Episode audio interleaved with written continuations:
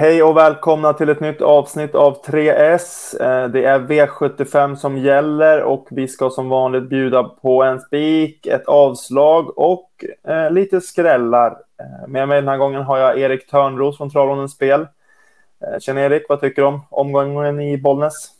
Jo, men jag tycker den är fin och hej för första. Eh, nej, men den är fin och vad ska man säga, känslan har växt när vi tycker att vi har väldigt två väldigt bra spikar och vi garderar rejält i, i två lopp också. Så att, äh, vi, vi känner oss taggade inför eh, ja, en trevlig omgång på lördag från, från Bollnäs.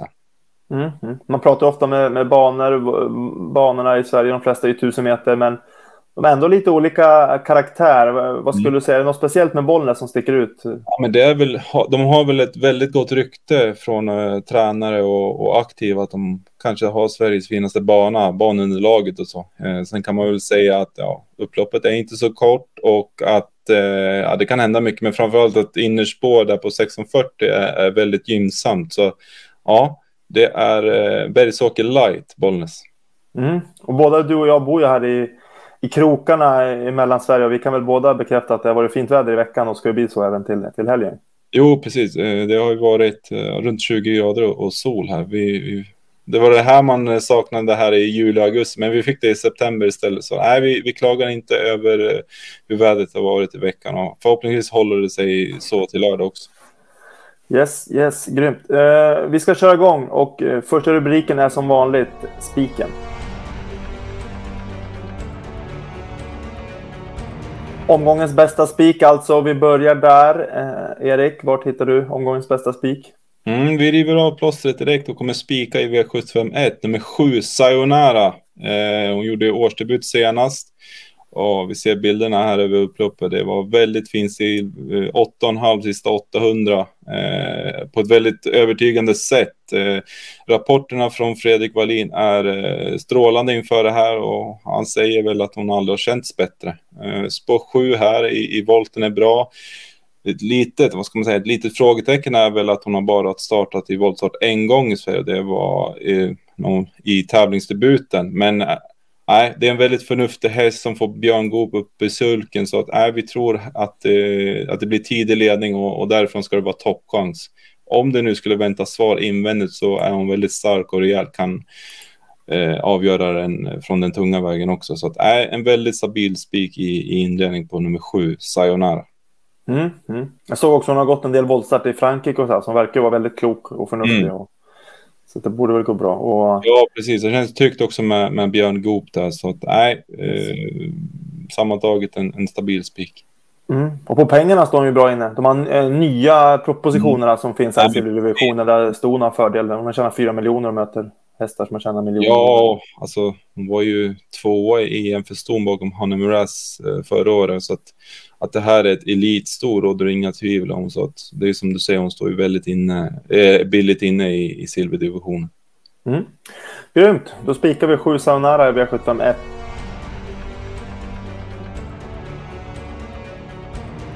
Skrälloppet är det alltså, den andra rubriken. Eh, Erik, vart hittar vi omgångens eh, bästa skrällopp? Ja, men vi tycker att i V756 eh, kan det hända någonting. Eh, det är ju det manstoet, en spåtrappa och ja, eh, favoriten nummer nio, Celias, eh, har ju bakspår. Hon har varit väldigt bra, men också varit väldigt bra en lång tid. Och ja, Gocciadoro nu mot hösten. Uh, vart är formen på vissa hästar? Det är lite osäkert. Och sen så har vi Isabelle Cash också som har varit ja, oförskämt bra här på slutet. Men det är spår 7 och det är ingen blixt från start. Så nej, vi, vi har lite känsla att det kan hända någonting här. Mm, mm. Kul. Jag tycker också att de här spårtrapporna så har det faktiskt varit så att de här med bra spår som har lite mindre pengar har ju faktiskt varit gynnade många gånger. Kan du mm. hålla med om den känslan? Ja, men absolut. Vi såg ju den på Åby var det va, där Our Pride gjorde ett topplopp som tvåa. Eh, det. det. hade man kanske inte trott eh, på innan att hon skulle vara två i det gänget. Så är det som du säger, spårsnåla resor eh, är väldigt gynnsamma. Mm. Mm. Vill du lyfta fram någon speciell bakom de här istället för de här favoriterna som du har chasat lite?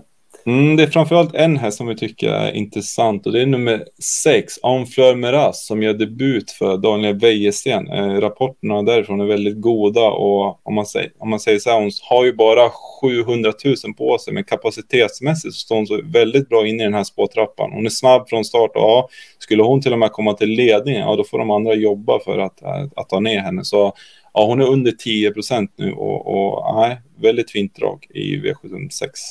Mm. Ja, de låter ju väldigt uppåt från stallet. Och jag, jag tycker att Wäjersten är ju, är ju väldigt klok. Och så Om han, han brukar ofta kunna matcha lite snällt i början om hästarna behöver något lopp i kroppen. Mm. Eh, uppfattar jag honom som i alla fall. Så han är mm. sällan, mm. när han tar ut dem direkt på V75, då brukar det vara för att de är, de är redo. Liksom, för han tar inte ja, dem inte är redo. Ja, precis. Och ett annat exempel där som är ny för Titan Yoda som han har fått in. Han matchar väl honom lite enkelt där i på, på så, men här går de rätt mm. ut på V75 och ja, det kanske säger någonting att han är väldigt nöjd i träningen. Som jag sa innan, rapporterna från stallet är goda inför och nej, vi tycker hon är intressant till under 10 procent. Mm. Grymt, men skrälloppet alltså, V76 och vi missar inte 6 Honfla Meras. Eh, Meras. Sen går vi vidare till sista rubriken som är chaset.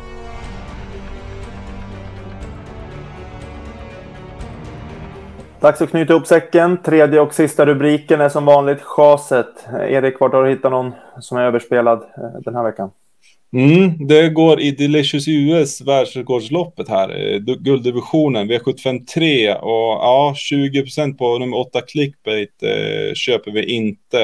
Eh, vi ser bilderna här från Sundsvall Open Trot senast. Eh, fick en perfekt resa i rygg på Hail Mary, men han slutade sist i mål alltså. Eh, oklart om formen. Eh, dock så han ut över hans favoritdistans 640 meter. Men, men eh, spår 8, eh, han är ju väldigt explosiv, men han möter många startsnabba också med klart bättre lägen. Så eh, vi har ingen feeling att han kommer till tät härifrån. Och, ja, då får han det jobbigt och 20 procent tycker vi är klart i överkant.